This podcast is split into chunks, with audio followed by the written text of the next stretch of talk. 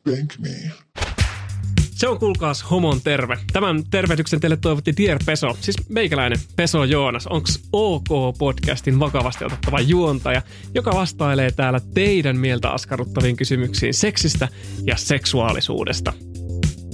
Tämä podcast on tehty meille 90-luvulla nuoruutta eläneille, joiden seksuaalikasvatuksen suurimpana kulmakivenä ei suinkaan ollut kouluinstituutiona eikä myöskään kielikeskellä suuta olleet vanhemmat, vaan vallankumouksellinen amerikkalainen TV-sarja Seksielämää. Seksielämää. Seksielämää. Eli Sex and the City. Sekä Rn ylähyllyltä löytynyt ratto.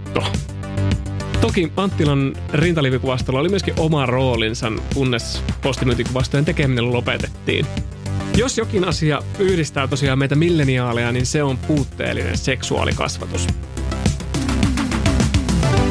Tätä sukupolvikokemusta hyödyntäen olemmekin saapuneet yhdessä ihmettelemään, kummastelemaan ja oppimaan seksistä ja seksuaalisuudesta.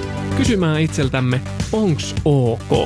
Ok. Jos ja kun mielen päällä on jäänyt jokin kysymys sieltä koulun terveystiedon tunnilta, johon et ole vielä saanut vastausta ja haluaisit saada, niin voit jättää tämän kysymyksen Joodelin Onks OK kanavalle tai sitten laittaa suoraan Instagramin kautta sen mulle. Ja kysymys saattaa päästä Dear Peson käsittelyyn.